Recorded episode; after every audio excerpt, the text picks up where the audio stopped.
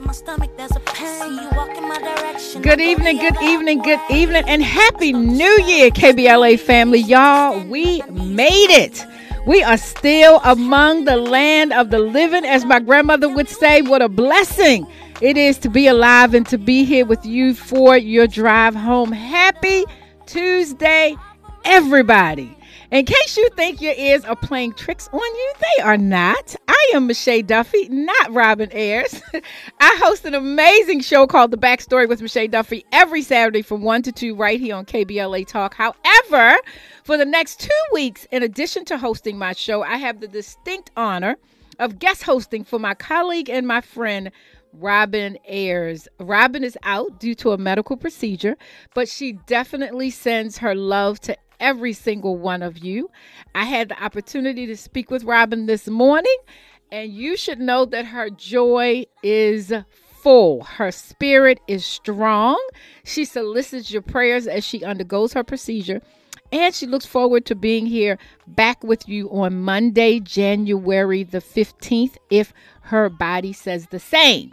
So, that being the case, again, um, I'm Mischa Duffie in for Robin Ayers for the next couple of weeks doing the Rye Report. It's going to sound a little different, but we're still bringing the same energy, the same vibration, and still looking for you to engage with us on YouTube as we are live on YouTube. Hi, everybody. So good to see y'all. Honored and grateful again to be here. Listen, I don't know about you all, but I don't necessarily set New Year's resolutions. I just seek to be a better person every single day. And I do some reflecting upon who I was last year and who I want to be this year. And I try to do my best to make sure that there's some difference in how I showed up last year versus how I show up this year. And I pray that you all are doing the same because guess what? Research shows us that most people who set New Year's resolutions do not keep them. And by February, they're kind of a thing of the past. So if you commit to just being the best version of yourself every single day, I promise you by December the 31st, 2024, you will have become a better person. That said, here's what I want to do I want to tell you all about our topics for tonight. Topics for tonight. Our main topic is the new color purple movie. Unless you've been living under a rock, you know that this is a thing that Oprah Winfrey brought the color purple back this year for Christmas. Under the topic of the color purple, however, I want to talk about does reimagining classics work? I want to talk about the Taraji Oprah backlash. Want to talk about other than the obvious, why aren't black women getting what they are due financially? And then I want to cap our conversation off with the power of joy. And you'll know what I mean as myself and the contributor unpacks this today. Uh, before I bring in the contributor, though, I want to give a little bit of backstory to the color purple um, which actually came in as the second largest grossing Christmas Day movie at $18 million. Yes, it brought in $18 million. So we're very excited about that. Happy for cast and crew that they um, reached that milestone. Also, want to say that in terms of the color purple, again, for those of you who don't know, Alice Walker uh, wrote the color purple in 1982. Steven Spielberg adapted it into a movie in 1985. 20 years later, in 2005, Oprah Winfrey brought The Color Purple to Broadway as a stage play. And then 18 years after that, on December the 25th of 2023, Oprah and director Blitz, I'm not even going to try to pronounce his first name, reimagined The Color Purple, which opened in the United States again um, in December. So that's where we're going. You all stay tuned. Join in the conversation. Share with us your thoughts. If you've seen the color purple, if you have not, we try not to give too many spoiler alerts, but you'll um you'll get a better understanding of why it's a good idea for you to go and check it out. So, joining me to unpack these topics is our guest contributor, Miss Whitley Yates. Whitley is well known by everybody who listens in regularly. Whitley, how are you, my dear? You know, I'm blessed and highly favored in 2024. Amen. I hear that. I know that's right. So, Whitley, how was your New Year's, your Christmas, all of that good stuff? You know, the holidays were great. They were very relaxing uh, which is something that I always shoot for. And they were filled with family and friends and nothing but love and good vibes. So I couldn't have asked for a better holiday season. Okay, good stuff. Good stuff. I love hearing. Now, I know I had mentioned that I don't necessarily do New, Year New Year's resolutions, but do you? I don't necessarily do New Year's resolutions either, mm-hmm. but there are some goals that I like to set for myself in the new year. Okay, I like. So goals. I do have some goals. Mm-hmm. I got some. I got some goals. You know, but deliverance is a process. One of them, I want to try to be on time a little bit. I want to be a little bit better on time. You know, I'm fashionably late, but I don't want to be showing up an hour and a half late to places. Right, right, right. And so I like that. You I know, like, uh-huh, uh-huh. So Whitley, what? Little, I want to be a little bit more. I, I don't want to get off topic, but can we talk a little bit about that? Because you know we call the late the CP time, CP time, color people yes. time. So what what usually is your thing? Like, did you inherit that? Are you just kind of slow and moving? What is your late thing about? I feel like time is a constraint. Mm-hmm. Like, no, she like didn't. She said time it, is a constraint. Whoever created it didn't like me. I just feel like I'm I'm such a creative, free spirit uh-huh. that I just arrive whenever I'm supposed to be there. Okay, that's how God works. Okay. I just arrive when I'm Girl. supposed to be there. Mm? I hear you. I that's the first time but, I heard that one. That is the first time I've heard I arrive when I'm supposed to be there. Okay. You know, if okay. God wanted me to be on time, I would have been there on time. Uh, apparently, I wasn't supposed to be. Whitley, you are not. You I'm are not putting this on God. No, you're not. No, you're not. I'm the person that shows up late to the meeting with Starbucks. With the I'm, Starbucks. Yeah. And I'm is that, that supposed like, to forgive the lateness, Whitley? Oh no, I don't give it for other people. It's for myself. it's for me. I, I yes. I am late, you. and I took a detour stop for myself. Yeah, okay. absolutely. Okay. All right. Well, listen. So you know, I'm working on my timeliness. Okay. In the new year, and I'm working on saying no as a complete sentence. Mm, mm. I just yeah. talked about that with a group of my girlfriends New Year's Day. I started off New Year's in a conversation with about 11 of my girlfriends on a Zoom, and we had a wonderful time. And that was one of the resounding themes in that conversation was no is a complete sentence and we don't have to give an explanation nor do we have to feel guilty about our no it's a way to save ourselves protect our minds protect our peace all of that good stuff. So that is important and um, it is certainly a thing. Listen, y'all, when we come forward, Whitley and I will unpack this conversation about the color purple. I'm so excited about having it with you all. This is KBLA Talk 1580. What's going on? What's going on, everybody? It's your boy Denzel Whitaker, and I'm on the Rye Report. Indeed, you are inside the Rye Report. However, this is not Robin Ayers. This is Mischa Duffie. Again, our friend Robin Ayers is away for the next two weeks. She sends her love. And um, I want y'all to hang in there with me for the next two weeks while we have a good time in Robin's stead. Also, want to welcome back in my contributor, Miss Whitley Yates. Thank you again for being here with me. So, Whitley, we're going to. Whitley, have you seen the color purple? I have. Okay, I have okay, wonderful. Over the holiday. Oh, okay. I awesome. am prepared. Oh, sucky, sucky now. I know that's right. So listen, I had the opportunity to see it three times. Um, Ooh. and not necessarily because I was just like I got to go back and go back. I went to I was invited to a screening.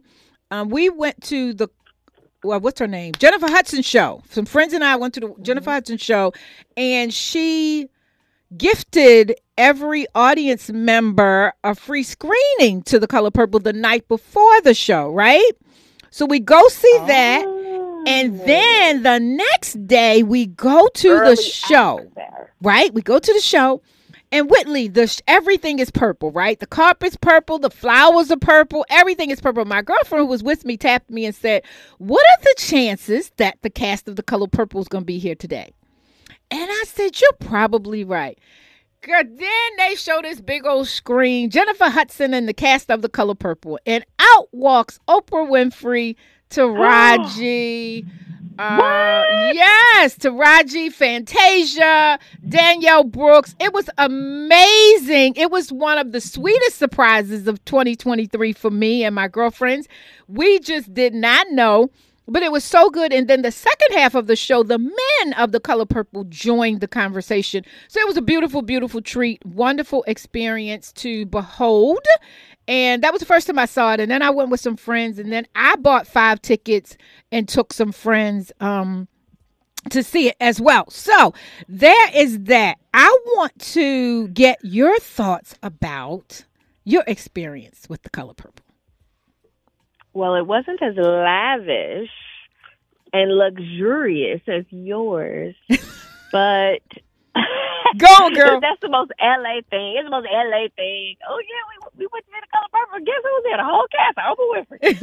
oh my goodness. So LA. Um, no, it wasn't. Actually, our movie theater was rather empty. Ooh, it was only about six other people in the theater besides me and my beau. So it was me and him, and then about only six other people. Mm. Now I am in Middle America, so I'm in the Midwest. Uh, so I'm not, I wasn't necessarily surprised, but I was excited to see the movie because I was a big, big, big, big, big, big, big fan of the original. We don't call it the OG. OG Color Purple. Mm-hmm. And I really wanted to see the rendition and the artistic expression in this one. So I did not watch any of the trailers. I did not consume any color purple content because it was all over social media and I was making sure I didn't want to see anything right, before right. I actually I get that. because sometimes our opinions can be shaped by what we're consuming on social media. So people loved it. We could think it was the greatest thing since like she's and people were like, oh, it's not that good. I I did not want to be tainted by the opinions of others, and I wanted to really give it a fair and unbiased shot. Mm-hmm. So Wonderful. And then Fatima in the chat says she went to see it earlier this evening and it was awesome. See, Oh. Fatima, you didn't even know you were getting ready for the show ahead of time um, for tonight. But I'm so glad that um, you had a good experience. But let me say this. So, having seen the original, which Whitley is calling the OG, right, from 1985, I also saw the Broadway play. and- OGCP. I also saw the 2005 Broadway play, right? And then I saw this. So I had the I've had the opportunity to really kind of look at all three iterations of it and see where it was and where it has arrived. And I felt like the director Blitz did an amazing job reimagining the color purple. And this is why. I felt that way, Brittany, because the first one was so difficult to watch. It was hard. The content was hard. The story was heavy. And it just made me sad consistently watching it, right? This one, I felt like he dispersed so much joy between the hard scenes, even the opening of it, right? There's just so much joy to say, okay, we might be getting ready to go down a dark road, but let me just give you a little bit of something before you get there. Can you appreciate that? I can appreciate that. There was definitely a different tone to Mhm. the movie. Mm-hmm. But I I also feel as though we have grown up and we're a little bit more self-aware. And how we receive these characters and the complexity of who they are, I Mhm. think is different now. For me, I can say Mm-hmm. um, as a millennial is is different for me now. Um, So give me an I example. Give me an example. Tell me, unpack what you're saying, because I'm not, I'm not following you. So tell me what you, what, what you mean. So when I watched before, I watched the story. Okay. When I watched this time, I was looking at the journey of each individual character. Mm-hmm. Mm-hmm. before when I watched and I we got to the end and she utilized her skills as a seamstress and she had a store and I was like, oh, that's nice. Like that's nice. Right. That it was But now, when I watched and I saw that, it was empowering. Yes. Before it was just a nice ending. Mhm. But no, it's empowering because of how she did it and why she did it. And this talent that we actually see her utilize on every single person that she touches, which is something I didn't even notice in the first one, Mm. right? Mhm. She utilizes this skill and talent on the bad children that was running around, Yep. on Mister, Mhm. on On Sophia Avery, on Sophia when she when she got out and Yep. she made her gave like, her that we- beautiful sweater. come on, like, yes. Yes. it's different now Yeah. because I'm watching you utilize your gifts even in the dark places. Like even when you don't feel your best, even when you don't have nothing left to give, even when you're down in the pits, and I'm still watching you use your gifts to bless people. But you know what's so beautiful about what you just said? Um, Fantasia. And we're going to get ready to play a clip, but I just want to set and frame it. She talks about just what you're talking about. That originally she said no, and she was not going to come back and do this because of how heavy Celie's role was, but because the new director Blitz reimagined Celie and made her more empowered, she felt like she could come back and do it. Andy, can we get that clip? Yep. So let's take a listen to this, and then uh, Whitley will unpack it on the other side. So much because it doesn't quite look like an idol. Um, there's a camera in the back that has a red light on it. You should look at that camera so you can get more votes. I never did anything they told me I should do Yeah. because I knew if it was something that God had for me, then I wanted to walk through it authentically. I have never allowed this industry to change me, and there were times, y'all, I'm gonna keep it real with you, that I didn't feel seen. Nor did I feel liked. But my grandmother used to tell me that what is the profit of man to gain the whole world but lose his soul, baby? You better stay focused. So I'm gonna be honest with you, I did not want to do this again. I'm gonna keep it real. Some of y'all might be like, mm, she said that. Yeah, I said that. I did not want to walk back in this. When I played uh, Celie on Broadway, that was heavy for me. I didn't have a team. Everybody that was around me was taking everything that I had. I would get home and couldn't even order a pizza. But I was never home. How is that? I ain't got no money, but I'm always working. Everybody just saw the gift, but they saw opportunity to make money off the gift. So I felt like I was carrying my cross and Celie's cross, and that was heavy for me. So when Blitz called me, and thank God for Scott, Scott Sanders, you've seen something in me that nobody's seen. I don't know why you called me, because I don't have training. I didn't go to school for acting. Broadway, I had never seen a show. I'm from High Point, North Carolina. So I was like, why are you calling me, Scott? Get it. I get why you called me. Because you saw something in me. And you saw everything that I was going through. And you know I could relate to Celie. When I left Broadway, y'all, I had a surgery. I had two tumors on my vocal cords. I remember leaving thinking, did they see everything I put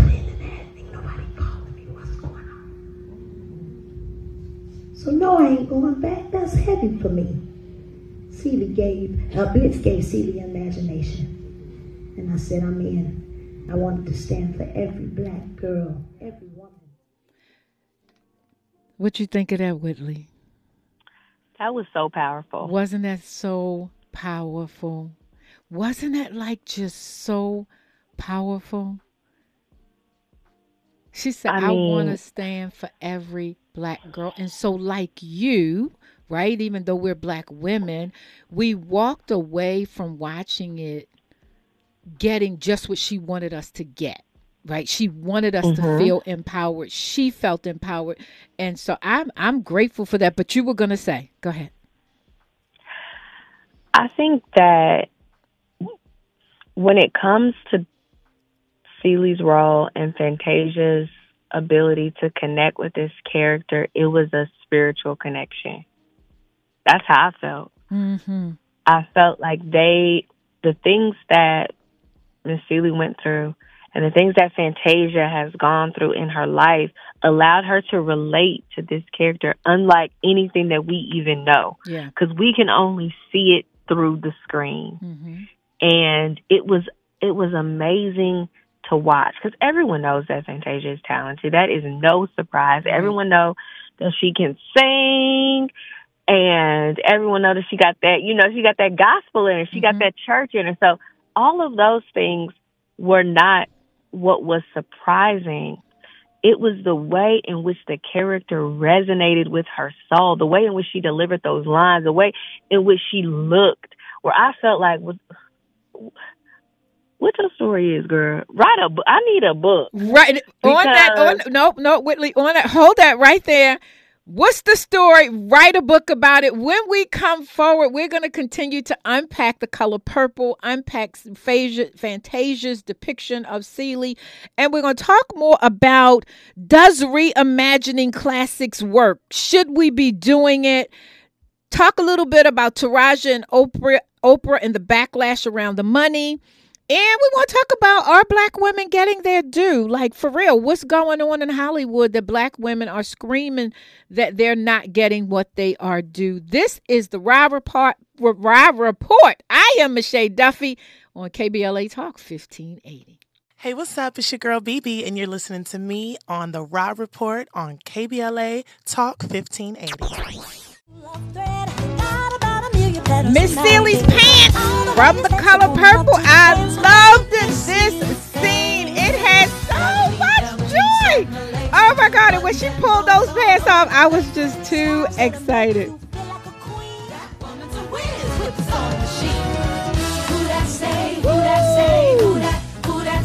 Oh my God, I love that. I love it. Thank you, Andy. Oh my goodness. Exactly. And here's the thing, Whitley.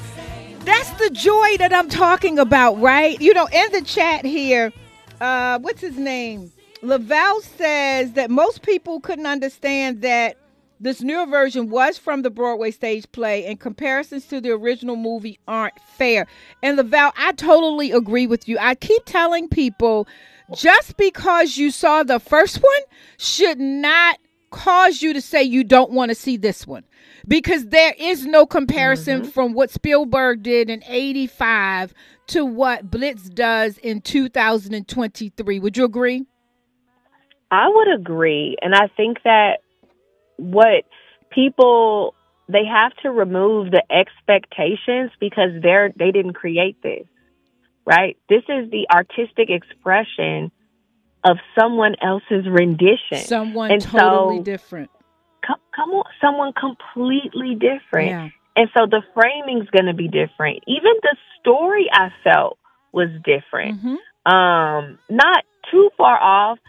I felt like in some areas they went a little bit deeper, and then in other areas they just were like, "We know y'all seen the movie, y'all get it." You know what I'm saying? And so, and I and I absolutely love that. And I didn't go in expecting to see the 1985 Color Purple, but just with today's um, talent. Like that's not what I wanted. I wanted to see their creative expression and rendition of what it means to them because we're looking through the lens in which they see storytelling. And so I thought that it was a really great opportunity to see that. I tell people it's like, and I really love the interpretation of art Yeah, for sure. dance. Oh my God, the creativity singing. was The- amazing. yeah. And so was the I dancing, right? Like the choreographer, I believe her name is Fatima. She did an incredible job with the, the dancing. And that's why my question is Does reimagining classics works? And my answer is yes, right? Because of just what you said, Whitley. We get an opportunity to see a thing through someone else's lens. And as time moves on, so does perspective, so does art, and it progresses sometimes. And it's always a good thing, whether it's a book or a movie or a conversation. I mean, you think about the many ways that we talk about relationships, you think about the many ways that we talk about love, right? And how that is expressed through Mhm. all of the podcasts and the talk shows that we have going on all around the world on any given day. Art is the same way. Absolutely. Yeah, yeah. And we also have to under we have to step outside of the pedestal in which we put movies on hmm or the pedestal in which we put people's stories on and allow people to tell and reimagine stories that they want to tell through their own expression and experience. And I And like. I think go ahead. I'm sometimes- sorry. hmm No, I just think sometimes we get a little selfish. Yeah, because yeah. we want to see X, Y, and Z because that's what's comfortable to us. Right. Um, and sometimes it's a little uncomfortable to watch a classic reimagined because you don't know what you're going to expect, and then you find yourself comparing them, Right. which should never be done. Exactly. And, you know, to your point, I know Oprah was saying that when she talked to Spielberg about the rights, you know, his question was, well, what are you all going to do? You know, how, how, what else can you do? We did the movie, we did the play. What else can you do? And I also appreciate that this new director, Blitz, was not intimidated to come behind a Steven Spielberg and say, what can I do? I'm so grateful that his imagination got the best of him and he was willing to bet on himself and say, I got something for you all that you all haven't seen, right? And it was, as Fantasia said in that clip we listened to, it was his imagination that you know drew her in and said, "I want to be a part of this." Absolutely. Yeah, And I think we have to understand that in that reimagining classics, that the reimagined is not in competition with the original, but in collaboration with the totality of the storytelling Oh, and the powerful. dimensions of stories within this genre. That's a wonderful, era. wonderful point. I love that. Not in comparison with, but is you know in in alignment with the totality. I love that. Yes. That's a beautiful way to frame and to put that.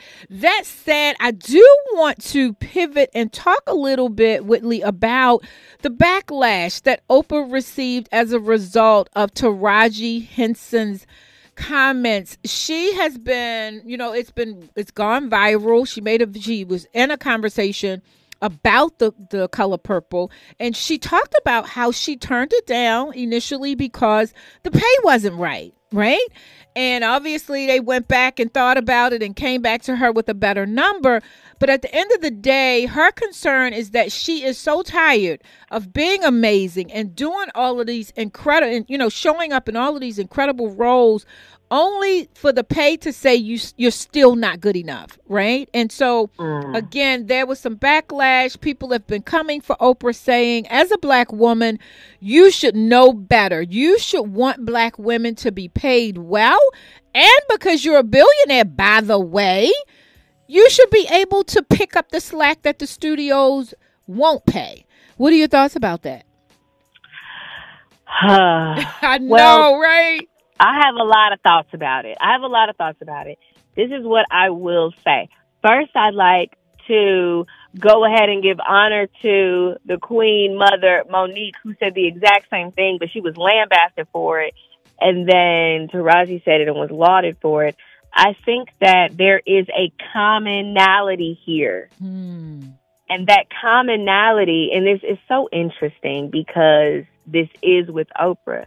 So usually when we talk about supremacy and white supremacy and we talk about patriarchy, we talk about all of these different isms and things through the lens of race. But what happens when the person in the position of power looks like you? and you're Mm. still and you still feel as though you're not being treated how you deserve to be treated and Yeah. your worth is still diminished when you know that that person has been in your place when you know that they've sat in your shoes when they've experienced what you've experienced and had to fight and claw to get to where they are Mm.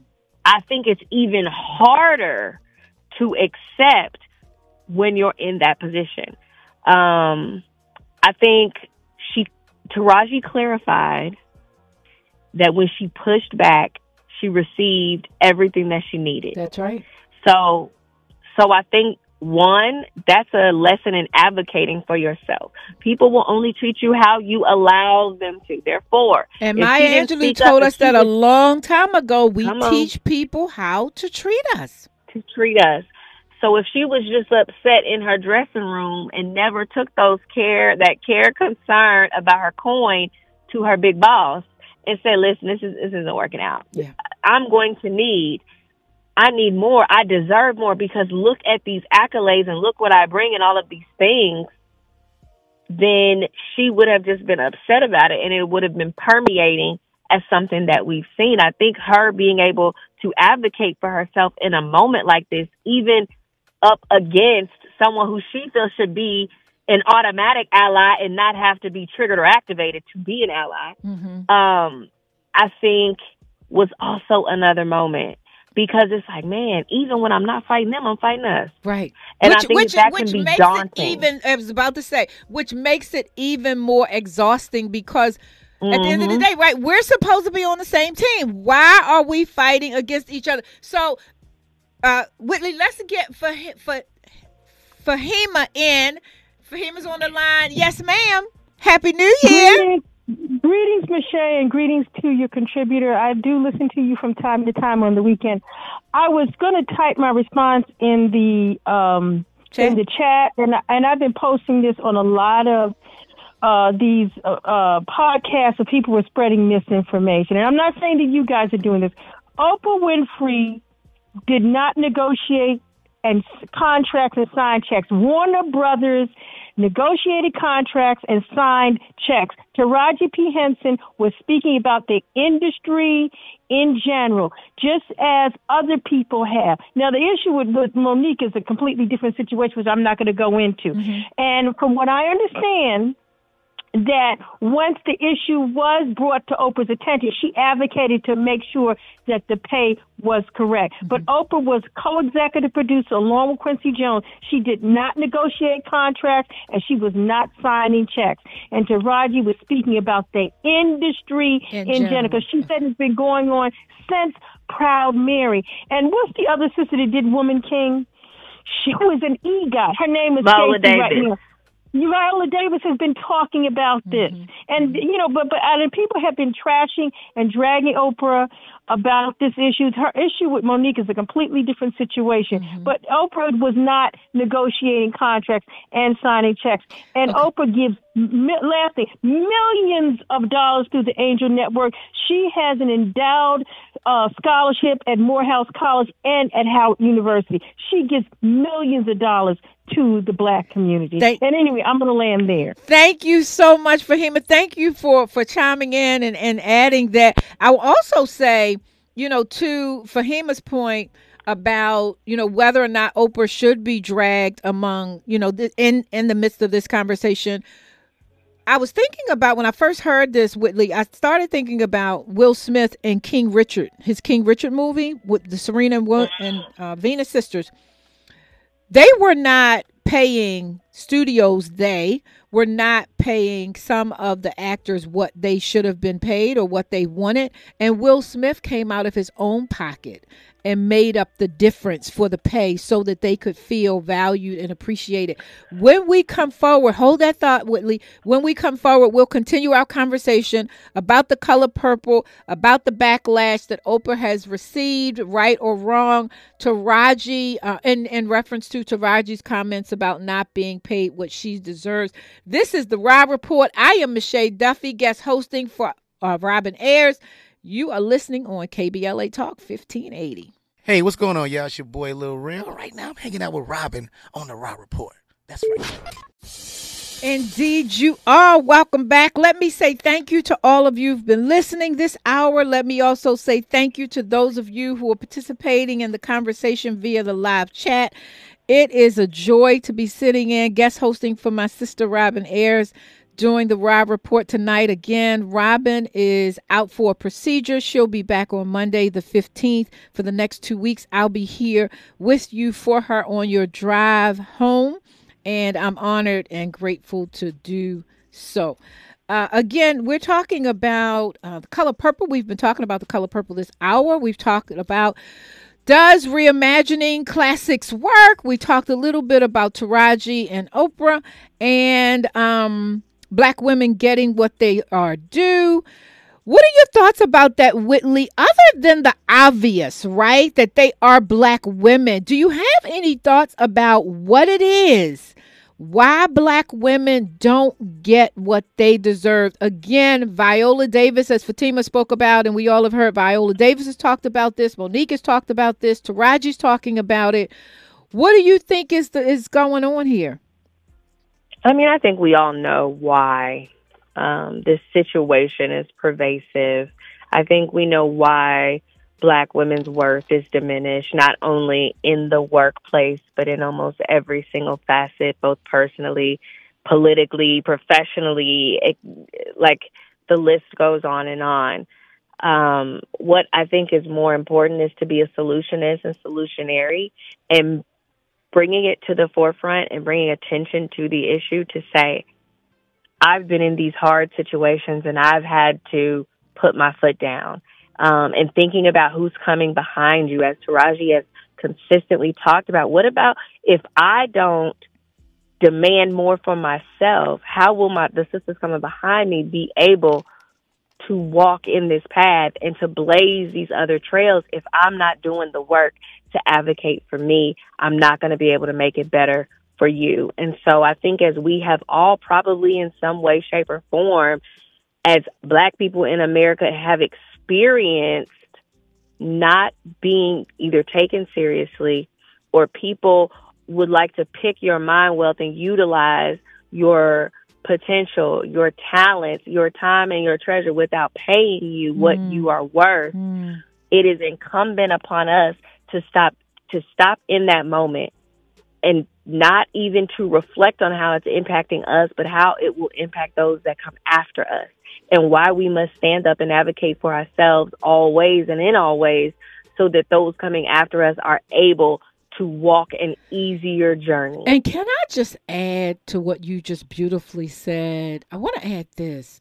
I went to see Origin, Ava DuVernay's new film that's coming out Mhm. later this month, and I went to a screening a couple months, well, a month ago. And one of the things she said is this, Whitley. She knew that this film that she was embarking upon was not something that Hollywood was going to look favorably upon.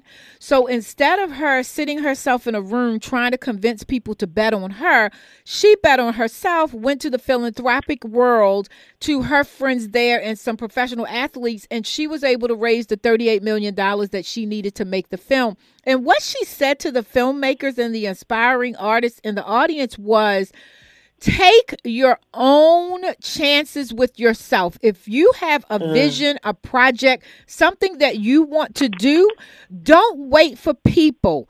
Go and do it for yourself. Don't wait for Hollywood. Don't wait for anybody to bless you or anoint you. You go and do what you have to do. And in fact, like that's how she started out. She used her own money to do her own film and then she continued to make films and of course she was ultimately recognized and noticed. But i think one of the solutions because i love being solutions oriented like you mentioned is that we really do have to take our own fate into our own hands and be the um the captain of our own destinies. And i think that we will do better right? We, we will do a better job of getting what we need and what we want because we will be setting the stage and attaching the price tag that we want to it. I can't leave this conversation. I only have three more minutes. I can't leave this conversation with this, without this. Whitley, I wanted to end on this note the power of joy. And as I said in the beginning, what made this movie different than the first movie and even the stage play for me is the joy that director Blitz infused into um, this iteration of the color purple. Talk to me about joy and why you believe joy can be a game changer, not just in this movie, but just in life, period. Oh, I love that. I love that we're ending on a joyous note. Yeah, girl, gotta do that. Gotta do that. I think that through the artistic expression, without giving any spoilers to Yeah. those who have not Yeah. seen it yet, Mhm. I think through the artistic expression of song and dance, the joy radiates off the screen in this movie. Amen. From whether or not it is a a daydream of joy or whether or not it is the joy of coming together with family and friends and sisters and even people you kind of side eyed and really don't like, but you but you invite but you're inviting them there. Um, there is a uh, what is the word? There's an energy that is produced specifically in this film through the dancing, through the imagery Right. of black people being happy Okay, Joy. celebrating, dancing, and singing together. Okay, Whitley, I'm gonna have to leave it right there. Thank you so much for being with me tonight. I appreciate you, love and appreciate you. Thank you for the joy and the energy that you brought to this conversation. Well, thank you so All much, right. Miss Michelle. Absolutely. Miss W. I'm, I'm gonna be seeing you. All right now. All right. So listen, I just want to give two takeaways. One, comparisons. What do we take away from tonight's conversation? Comparisons always skew perception. Two, reimagining art gives the artist an opportunity to show the depth of their creativity and invites those taking in that art into a new experience. And joy and pain can exist in the same space, but the joy can overpower the pain if we give room for it to do so. Those are my takeaways from tonight's conversation. Up next is the voice of reason with Zoe Williams. So stay right there. Have a good night, everybody.